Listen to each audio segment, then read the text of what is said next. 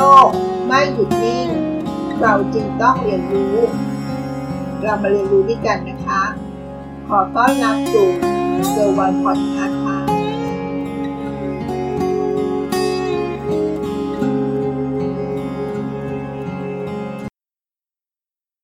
วันนี้คุณมีเงินออมเพื่อฉุกเฉินแล้วหรือยังคะ และถ้าคุณมีแล้ว คุณมีเงินออมเพื่อฉุกเฉินมากเท่าไหร่แล้ว ยิ่งในภาวะที่ไม่ปกติ การระบาดของโควิด -19 เราก็ควรต้องมีการเก็บออมให้ได้มากกว่า 6 เดือนนะคะ 6 เท่าของรายจ่ายที่จำเป็นต่อเดือน เชื่อว่าถ้าเป็นแบบนี้เราจะรับมือกับเหตุการณ์ที่ไม่เคยมีใครคาดคิดว่าโควิดจะยาวนานถึงเกือบ 2 ปีแล้วนะคะ การแพร่ระบาดของเชื้อไวรัสโคโรนา 2019 ตั้งแต่ปลายปี 2562 และยังมีการแพร่ระบาดต่อเนื่องจนถึงปัจจุบันนี้ นับเวลาก็เกือบ 2 ปีแล้วนะคะ เป็นการแพร่ระบาดใหญ่ระดับโลก ซึ่งมีทั้งจำนวนผู้ป่วยและผู้เสียชีวิต เพิ่มขึ้นอย่างรวดเร็วกระจายไปทั่วโลกเลยนะคะ ซึ่งส่งผลกระทบ ทางด้านเศรษฐกิจและสังคม อีกทั้งยังส่งผลต่อประชาชน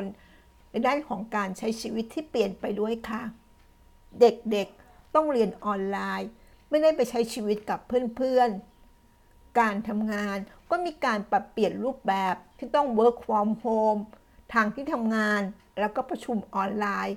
เพื่อรักษาระยะห่างทางสังคมค่ะ ทุกคนต้องหันมาดูแลรักษาสุขภาพมากขึ้น สวมหน้ากากอนามัย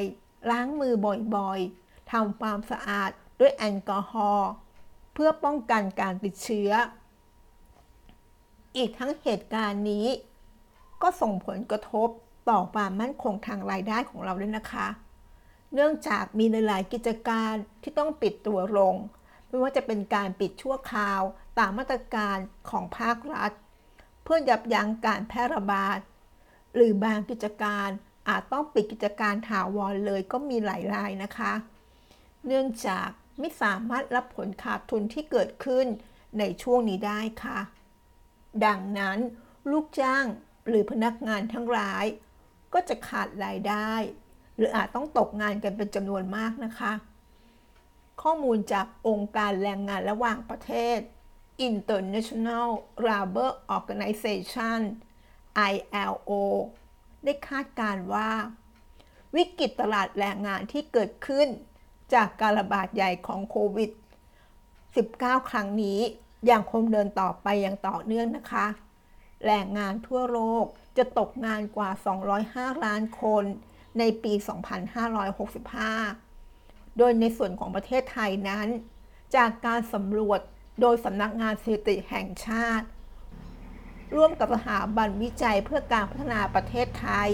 TDRI และองค์การทุนเพื่อเด็กแห่งสหประชาชาติ UNICEF Thailand ค่ะ เขาก็มีข้อมูลบอกว่า นักศึกษาที่กำลังจะเรียนจบปริญญาตรี มีแนวโน้มที่จะว่างงาน เนื่องจากภาคเอกชน ชะลอการจ้างงาน รวมถึงยังมีประชาชนวัยทำงาน ที่ตกงานแล้วอีกกว่า 6 ล้านคน และยังมีแรงงานอีกจำนวนมาก ที่แม้จะไม่ตกงาน แต่มีการสูญเสียรายได้ รายได้ลดลง เนื่องจากจำนวนชั่วโมงการทำงานลดน้อยลงค่ะ หลายคนต้องเรียนรู้ที่จะปรับตัว โดยการประหยัดและลดการบริโภคลงนะคะอาจต้องมีการขาย การจำนำหรือจำนองทรัพย์สิน อาจมีการก่อหนี้เพิ่มขึ้นเพื่อนำไปใช้จ่าย ซึ่งจะเป็นการสร้างปัญหาทางการเงินต่อไปในอนาคตนะคะ ตามทฤษฎีความต้องการถือเงินของเคนเขาได้กล่าวว่า ความต้องการถือเงินแบ่งออกได้เป็น 3 ประเภทหลักๆ ด้วยกันนะคะ ดังนี้ค่ะ ประเภทแรกความต้องการถือเงิน เพื่อใช้จ่ายในชีวิตประจำวัน ประเภทที่ 2 ความต้องการถือเงินเพื่อแสวงหากำไร และประเภทที่ 3 นะคะ ความต้องการถือเงินเพื่อใช้จ่ายเมื่อเกิดเหตุการณ์ที่ไม่ได้คาดคิดไว้ล่วงหน้า โดยความต้องการถึงเงินของแต่ละบุคคลนั้นอาจจะแตกต่างกันออกไปนะคะ ยิ่งหากใช้ชีวิตแบบเดือนชนเดือนมาตลอด มีเท่าไหร่ใช้ทั้งนั้น ไม่มีเงินสำรองเก็บไว้เลยนั้น จะทำให้ไม่มีเงินที่จะสามารถนำมาใช้ได้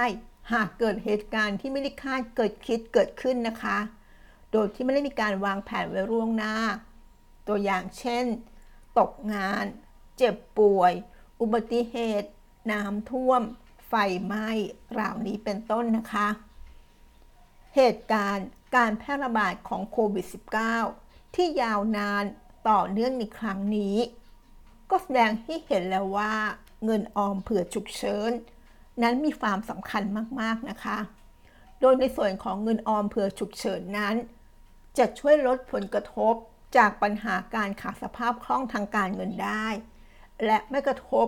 เงินออมที่เราอาจเก็บออมไว้เพื่อเป้าหมายทางการเงินอื่นๆของเราค่ะ หลายคนไม่รู้ว่าจะเริ่มเก็บออมเพื่อฉุกเฉินอย่างไรดี เราอาจต้องเริ่มออมเงินเป็นจำนวนเงินคงที่ หรือเป็นสัดส่วนของรายได้นะคะ โดยใช้หลักการที่ว่าควรออมก่อนใช้ค่ะ ก็คือการการเงินออมออกมาก่อน ที่จะนำไปใช้จ่ายในแต่ละเดือนค่ะ แล้วไปออมไว้ในสินทรัพย์ที่ปลอดภัย สามารถนำออกมาใช้ได้ง่าย เนื่องจากความต้องการถึงเงินก้อนนี้ เราไม่ได้มีไว้เพื่อแสวงหากำไรนะคะ แต่เราต้องสามารถ นำมาใช้ได้อย่างสะดวก ทันเวลา และไม่ติดเงื่อนไขใด ๆ นะคะ เขาก็เลยแนะนำว่าควรแยกบัญชีเงินออมเผื่อฉุกเฉิน จากบัญชีเงินออม เพื่อใช้จ่ายในชีวิตประจำวันของเราด้วยนะคะ เพื่อป้องกันการนำเงินออมนี้ออกไปใช้โดยไม่ตั้งใจ หรือเหตุที่ไม่จำเป็นค่ะ และก็ได้มีการแนะนำเพิ่มเติมนะคะว่า ให้เล่นเก็บออมเผื่อฉุกเฉินทันทีเลยค่ะ เพราะเราไม่มีทางรู้ว่า